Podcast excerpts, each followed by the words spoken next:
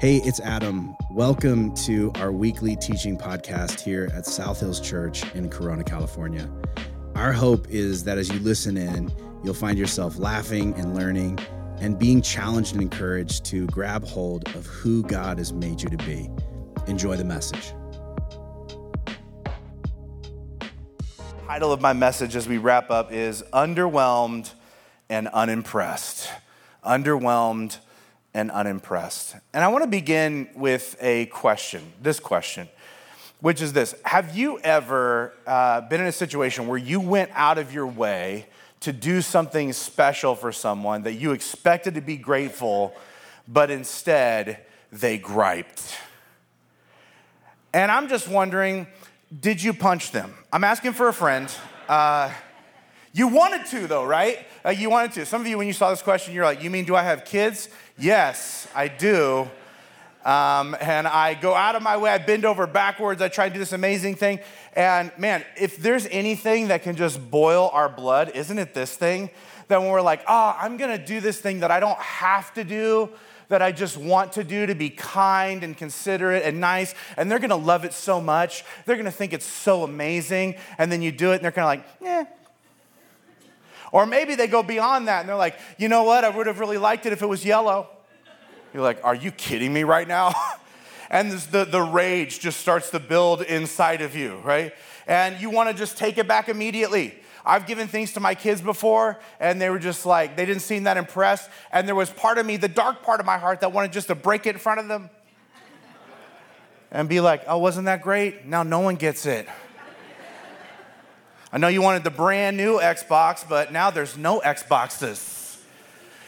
And I wouldn't do that, but like there's something inside of us that just we can't stand griping, especially in response to generosity. We feel like there ought to be a sense of gratitude.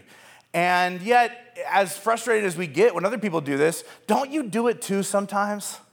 Don't you have these moments where uh, you're just sort of in your own head. Uh, you're paying attention to everything that's going on in your life, all the stress that you've got going, everything that uh, you're trying to keep up with on your to do list, and something happens, and you probably should be grateful for it, but you're not. You gripe because you're frustrated. It could be a little bit different, a little bit better. And I think it's really easy to be annoyed with all the griping around you while ignoring the ungratefulness within you. And the reason is because griping is easy and kind of fun.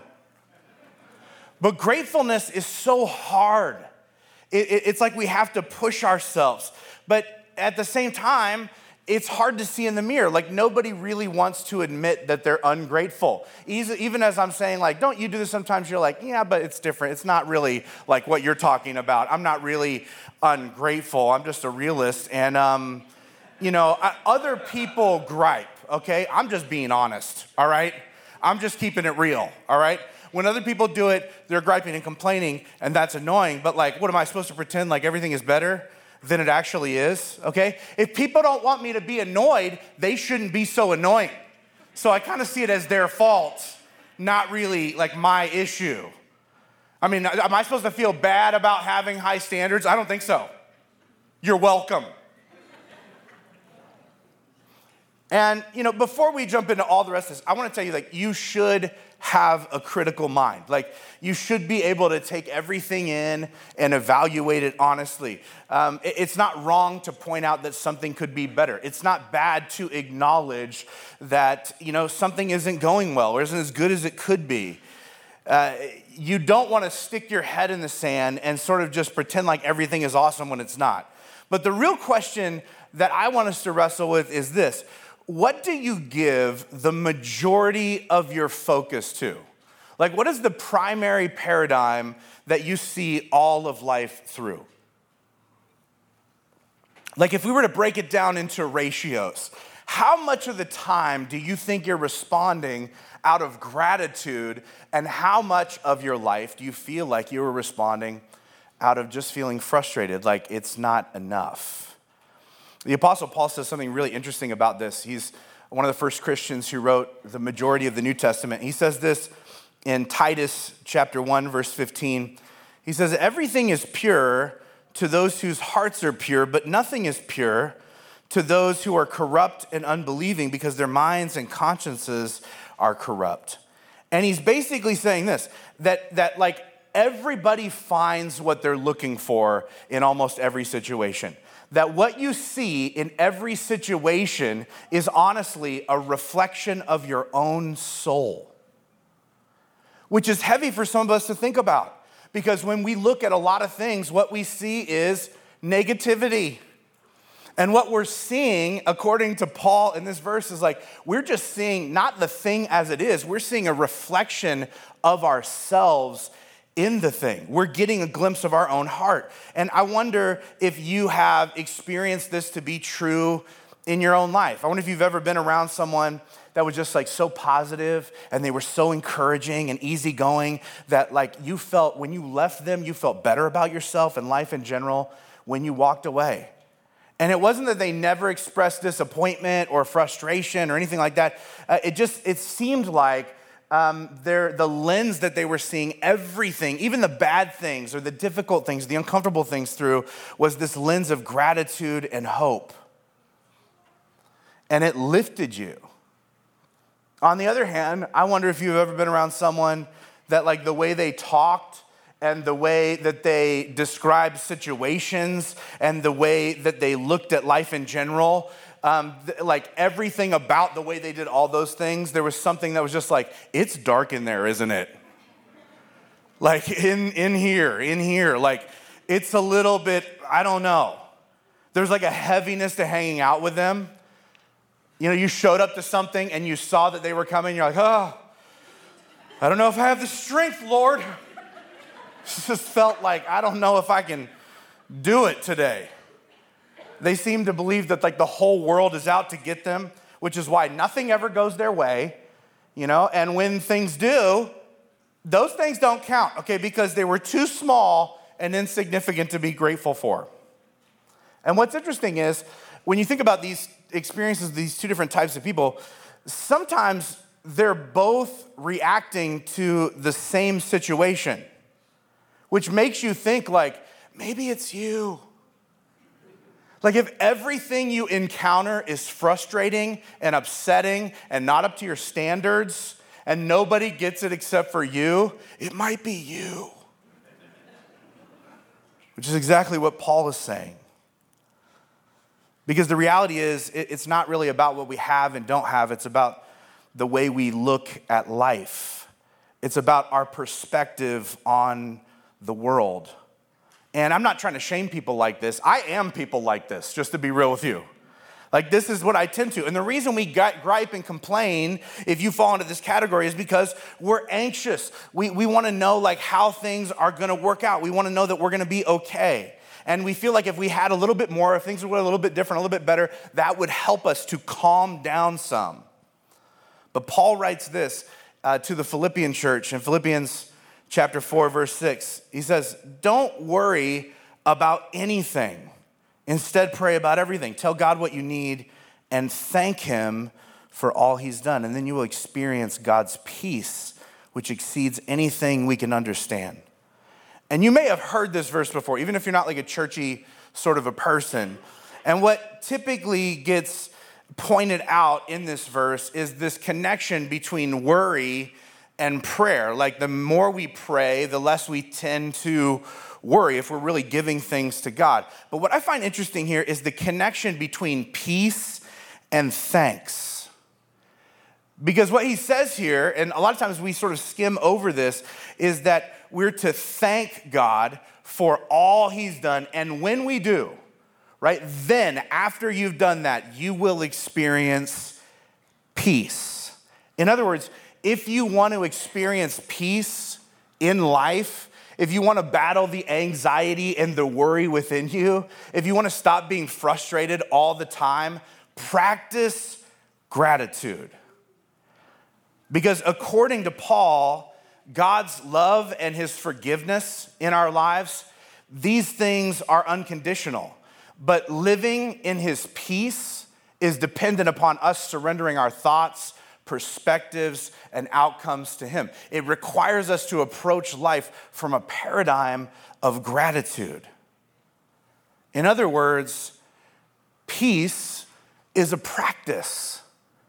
This is why we have all met Christians before who are like, they, they, they're like, you know, I gave my life to, to Jesus and I get to go to heaven. You're like, that's so great for you. Um, why are you a horrible person now, though? Like, I don't, what is, right? There's a difference between sort of like praying a prayer and actually following Jesus, right? There's uh, so much that God offers us and says, like, man, I, there's nothing that you can do to earn my grace and earn my forgiveness. But if you want to personally experience peace, you got to practice. You, you have to put one foot in front of the other and begin to shift the way that you see everything in life. And it is not going to come naturally to you. You're to have to work at it. And so, what is it that we're talking about? I think practicing gratitude means choosing to acknowledge and appreciate the good in our lives. It's recognizing that anything good is ultimately a gift and that grace is the glue that holds the universe together. It's living in response to this reality that, like, I am blessed and have benefited in ways that I could not earn and that I do not deserve. And it's feeling a sense of thankfulness for this. And if you read through the Psalms, sort of this, this song book or poetry book that finds its way into the middle of our scriptures, in the middle of the Old Testament, you see a lot of this kind of stuff, a lot of gratitude. You see a lot of, of poetry and prayers that are designed to connect people's heart to everything that they genuinely have to be grateful for because people have always struggled with this, not just you and I. And so I want to read you an example. This is, uh, I'll read you some excerpts from, so this is Psalm 104. I'll just give you some highlights so you kind of have an example of what this might look like. Um, this is David writing this, and he says this Let all that I am praise the Lord. You place the world on its foundation so it would never be moved. You make streams gush down from the mountains, and the wild donkeys quench their thirst. Because we all know donkeys be thirsty, okay? That's just reality. It's just, the thing I love about this, it's so specific. Of all the things that actually get water, he was like, we, I want to mention the donkeys specifically. David's like, of all the things I could thank you for, God, donkey water, top of my list, which sounds like an energy drink, uh, but it's not because I Googled it. So if anyone wants to create it. Verse 14, he says this You allow people to, to produce wine to make them glad, olive oil to soothe their skin, and bread to give them strength. He thanks God for God for wine, skincare, and bread. Feels like the mantra of a mom's group, right? Some of you are like, I have that t-shirt. It's from the Psalms. Then he says this in verse 18 High in the mountains live the wild goats, and the rocks form a refuge for the hyraxes. I, I, I didn't even know what that was. I was like, a hyrax, is that, isn't that a Dr. Seuss books, the hyrax? I, I didn't know what that was, so I Googled that too, and it actually is a real animal. This is what they look like, okay? This is a hyrax. And that was the proper response that you had right then. You're like, ah! It just looks like a, like, I don't know what sound they make, but I feel like it's that. And they have those little vampire teeth. Just gross. I love that right after this, verse 24, David says this right after the Hyrax comment. He says, Oh Lord, what a variety of things you've made. Which is what you say when like someone has an ugly baby. You're like, oh. Have you seen our youngest? You're like, what a variety of things you've made. Congratulations.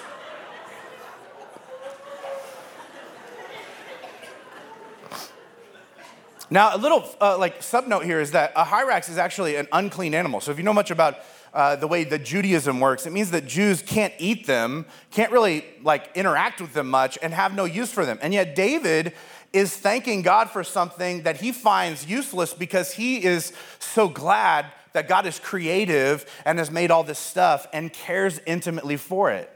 In other words, if God cares for things that are kind of useless, God cares for you, not because you're useless, but because you're not.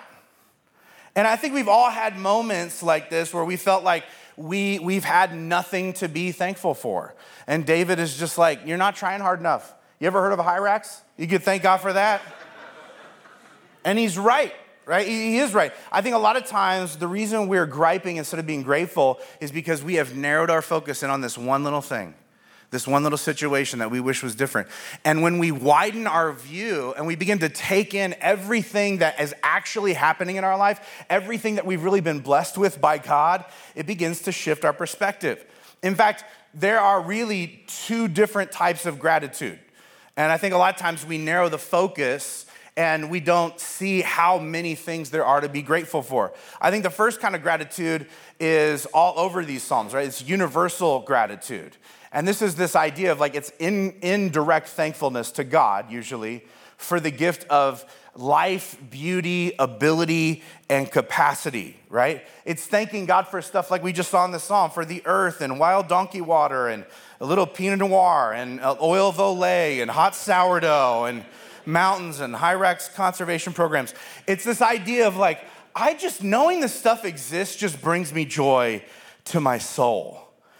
Uh, and then there's personal gratitude, which is direct thankfulness to people for something that benefits you specifically.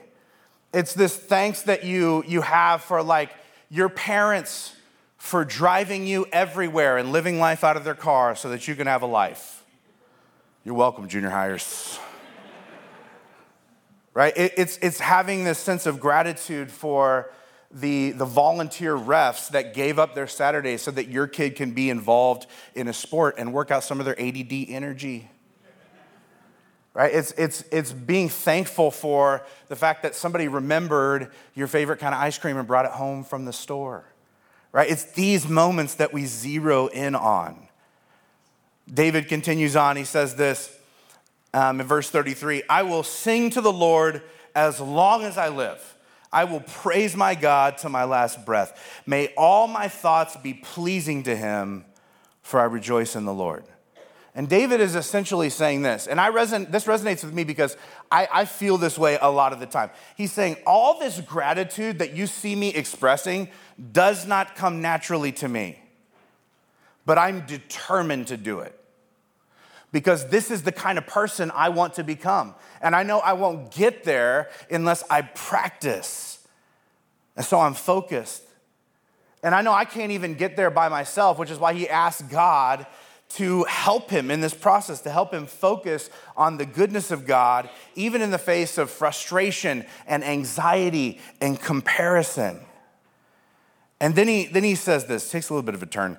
Um, verse 35, he says, Let all sinners be vanquished from the face of the earth and let the wicked disappear forever. Which is a little bit extreme. And I, at least when I read this, it almost feels to me like he had somebody specific in mind. Like the first draft was like, May Kevin be vanquished from the face of the earth. And his wife was like, You know what? Maybe just write sinners because feel like people that know Kevin are going to read this, and it's going to be weird for you later, especially when you guys patch it up. And my point of all this is that, like, David didn't even get it right all the time. Even in things that are recorded in Scripture, and neither will you. You're going to have times where you feel frustrated and you gripe and you complain. But you can limit how much time, energy, and focus you give to those things. In this entire psalm, there's only one sort of gripey verse.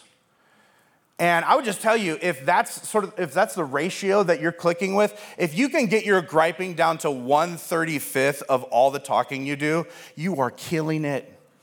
You're crushing it. You're doing so good. Even that may be too high of a ratio because David is way more spiritual than you, and he couldn't even keep it 100, okay? He was trying, but 135th was as good as he could possibly do. And I do want to make a, a, a distinction here. Feeling thankful is not the same thing as practicing gratitude. Okay, because thankfulness can be a thought or a feeling, but gratitude is always an action. It compels us to do something, which is why generosity almost always flows from gratitude. It's the the action that comes afterwards. Your thankfulness can't do anything for anyone but you when it's locked up in your heart.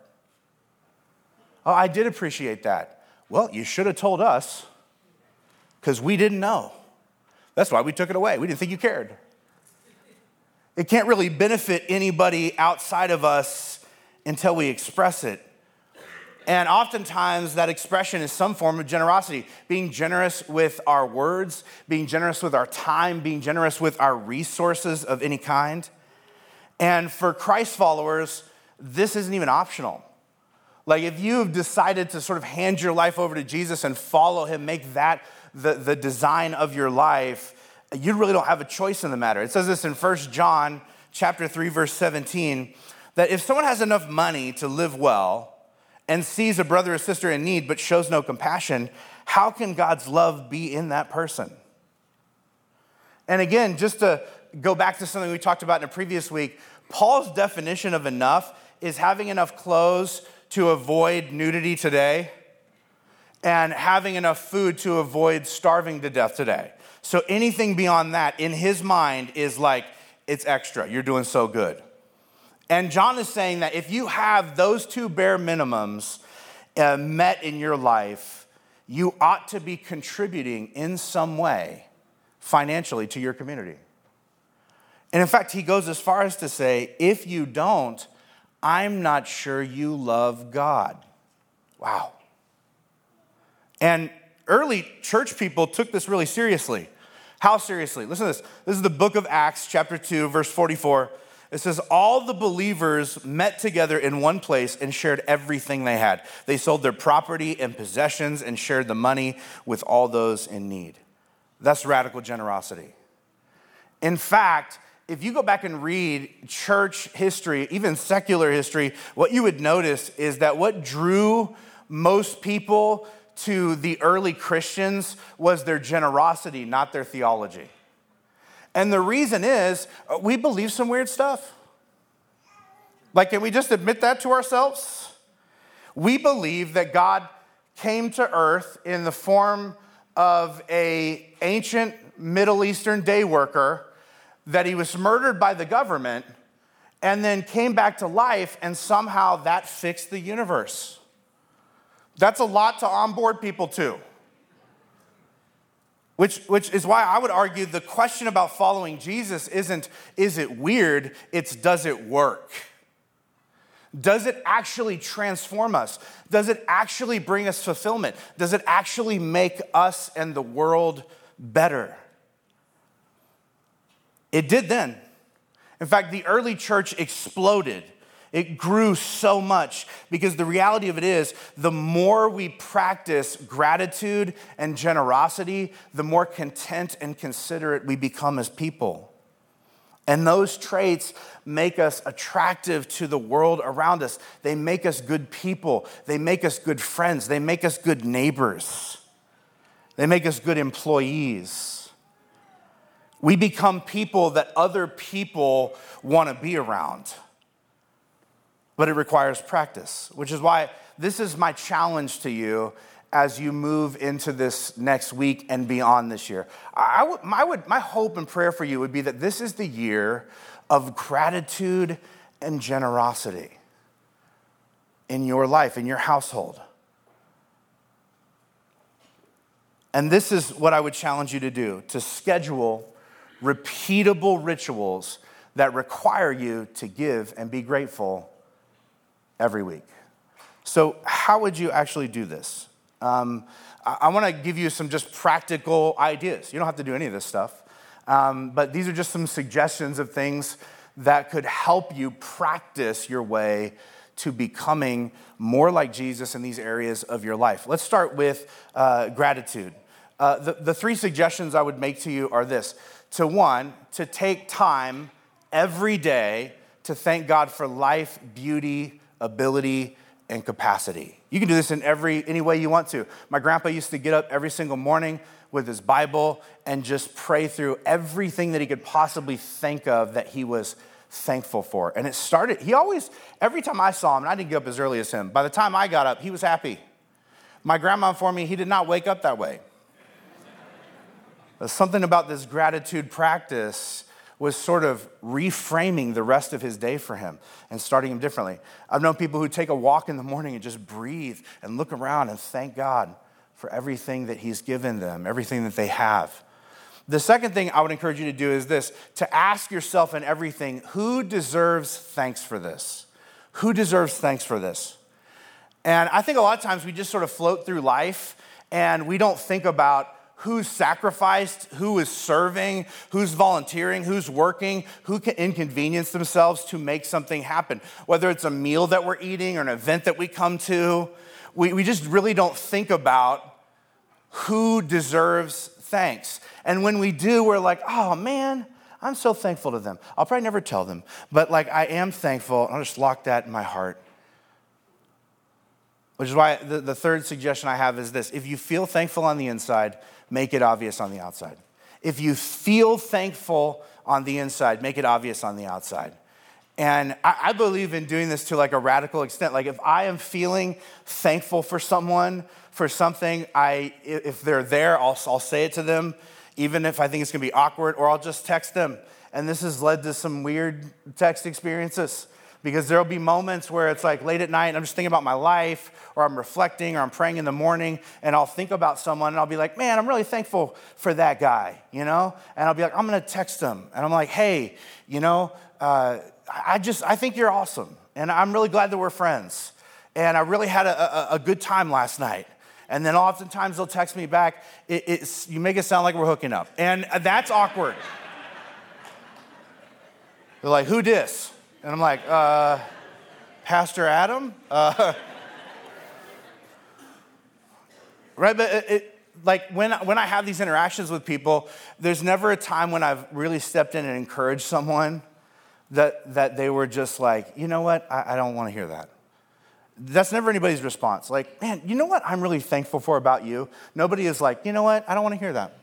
I'm not interested. Not curious at all what you would say specifically. Usually they're like, I'm all ears. You know what I mean? They just pause everything that they do. And again, gratitude expresses itself often in generosity, and generosity always takes action. And so here are some ways that you could implement that in your life. The first thing I would suggest is this to give and volunteer at the same place. Now, here's why I think this is a really important thing. The more invested we are, the more involved we want to be, and vice versa.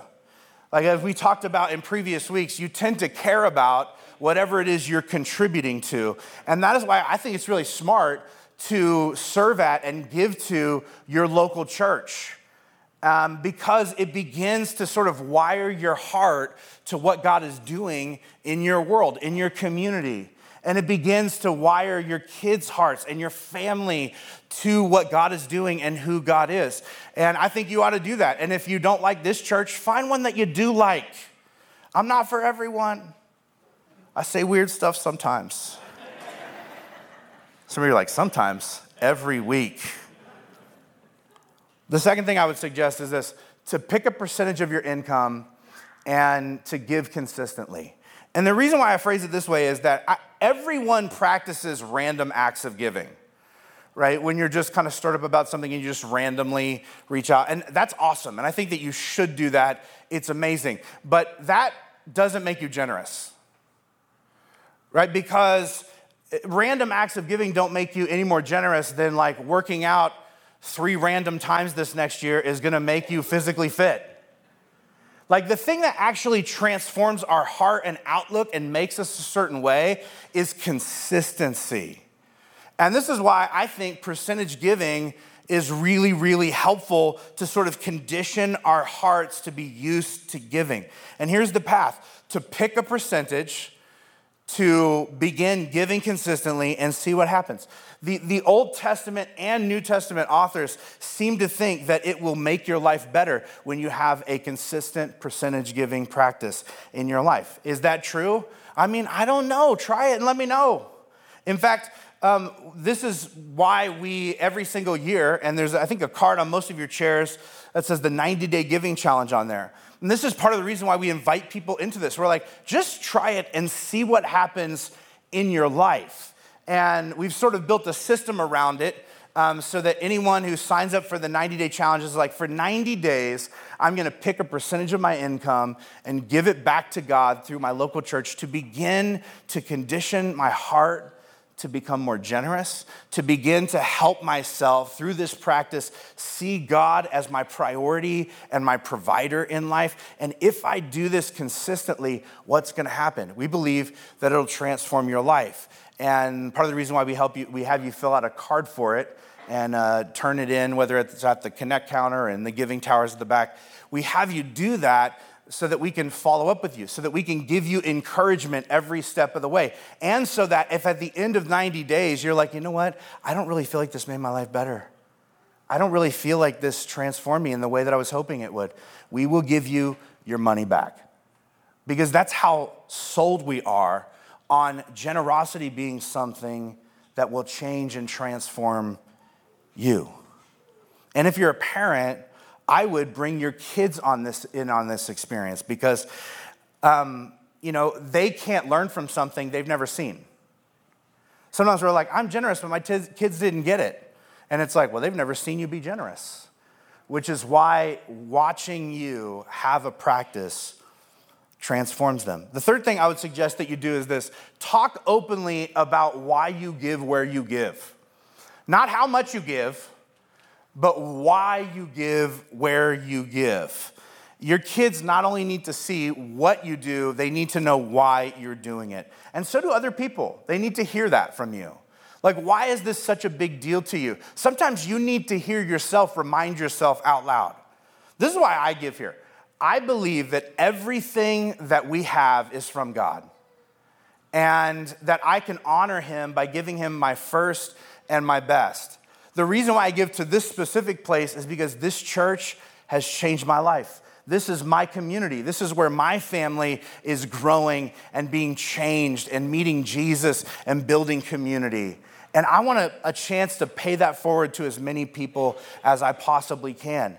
I feel like that's what God has called us to do. I want to make sure that this church has everything it needs and is around for a long time to impact a lot more people's lives than just me and my family. And I wonder why it is you give where you give. Being able to voice that gives you an ability to stick with it when it starts to feel like, man, I don't know if I can keep going. And the, the fourth thing I would encourage you to do is be friends uh, with people in different socioeconomic groups. Because here's the reality most of us tend to just make friends with people who are very much like us people in our same stage of life, people in our same financial bracket, people who seem to see the world just as we do. And being friends with people in different financial, uh, socioeconomic places and spaces, um, it empowers you to get to see that there's always gonna be people ahead of you, and there's always gonna be people that are behind you in terms of how much you have. But nobody has a monopoly on happiness. Like all sorts of people have figured out how to really enjoy their lives, not just rich people. In fact, sometimes those with less seem to be more satisfied. What is it that they know that we don't know? And maybe you're like, that's a great thought. Where would you meet these types of people? And I would say, I think they're sitting around you right now. There's all different sorts of people here. When you sign up for a group, which we just launched our groups this last week, if you haven't gotten in one, get in one. It's transformative. And part of the beauty of it is you look around the room and you're like, man, there are people from every age and stage of life here, every stage of faith, every stage of economic bracket. And when we come together, we begin to stir up empathy and community and connectedness that transforms the way we see our lives. And if you live like this, if you begin to practice these things, what happens in your life? Paul says it this way Philippians chapter 4, verse 11. He says, I have learned how to be content with whatever I have. I know how to live on almost nothing or with everything. I've learned the secret of living in every situation with plenty or with little. And if you want to step into that place, being that way, feeling that way, approaching your life that way, it's a practice that you adapt. Wouldn't it be incredible when people are asked about how they see you and what kind of person you are, if they described you as someone who is always grateful, someone who is incredibly generous, someone who is content, whether you have a lot or a little, and someone who is incredibly considerate of other people. Man, I, I think that if we become like that, if we raise our kids to be like that, we have become the opposite of spoiled. God has given us the path to get there, but it requires us to live life His way. And I'm telling you, you have the ability, with the help of the Holy Spirit, to live like this, and it will transform you. Wouldn't it be so great to not feel stressed and anxious all the time because there is a peace in every area of your life. Not because you have everything that you've ever wanted, but because you have learned to be grateful for everything that you have. I think God wants this for you even more than you do. And I want to pray this into your life today. Would you bow your heads across this room? God, we pray that, that today that you would help us to widen our view, to sort of step back and see the grandeur of everything that you have made, how creative and generous you have been with us. And God, that there would be a sense that even though there are things that frustrate us or annoy us, things that we wish we had more of or better versions of, that that's fine. But in reality, we have been blessed beyond measure. God, may the thing that we focus on more than anything is how much you have given us, how much you have done for us, how much your love has changed and transformed us. God, may we see all the tremendous ways that you have made our lives better as we have leaned into your love. And God, I pray that as we practice gratitude and generosity, that every person here would have a year in which they become more content than they've ever been, in which they become more considerate of others than they've ever been. God, may we be a community that is described as the opposite of spoiled because we are people who don't just believe in you to get to go to heaven later, we believe in your way to live the best life in the here and now. And God, when we lean into it, not just believe it, but we behave according to it, God, may you transform us from the inside out. God, bless everyone in here that is brave enough to start a generosity practice, that is brave enough to start a gratitude practice. May it take root in their lives, and may they not give up until they see the fruit. We ask this in Jesus' name. Amen. Amen. Thanks for tuning in to this week's message. We hope you heard something that spoke directly to where you're at right now in life. To find out more about our church, hit up our website, southhills.org slash corona, or follow us on social media at Southhills Corona.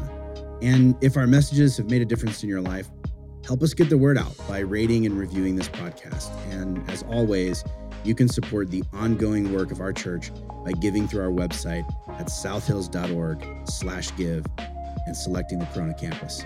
Thank you so much for listening, and we hope you'll join us again next week.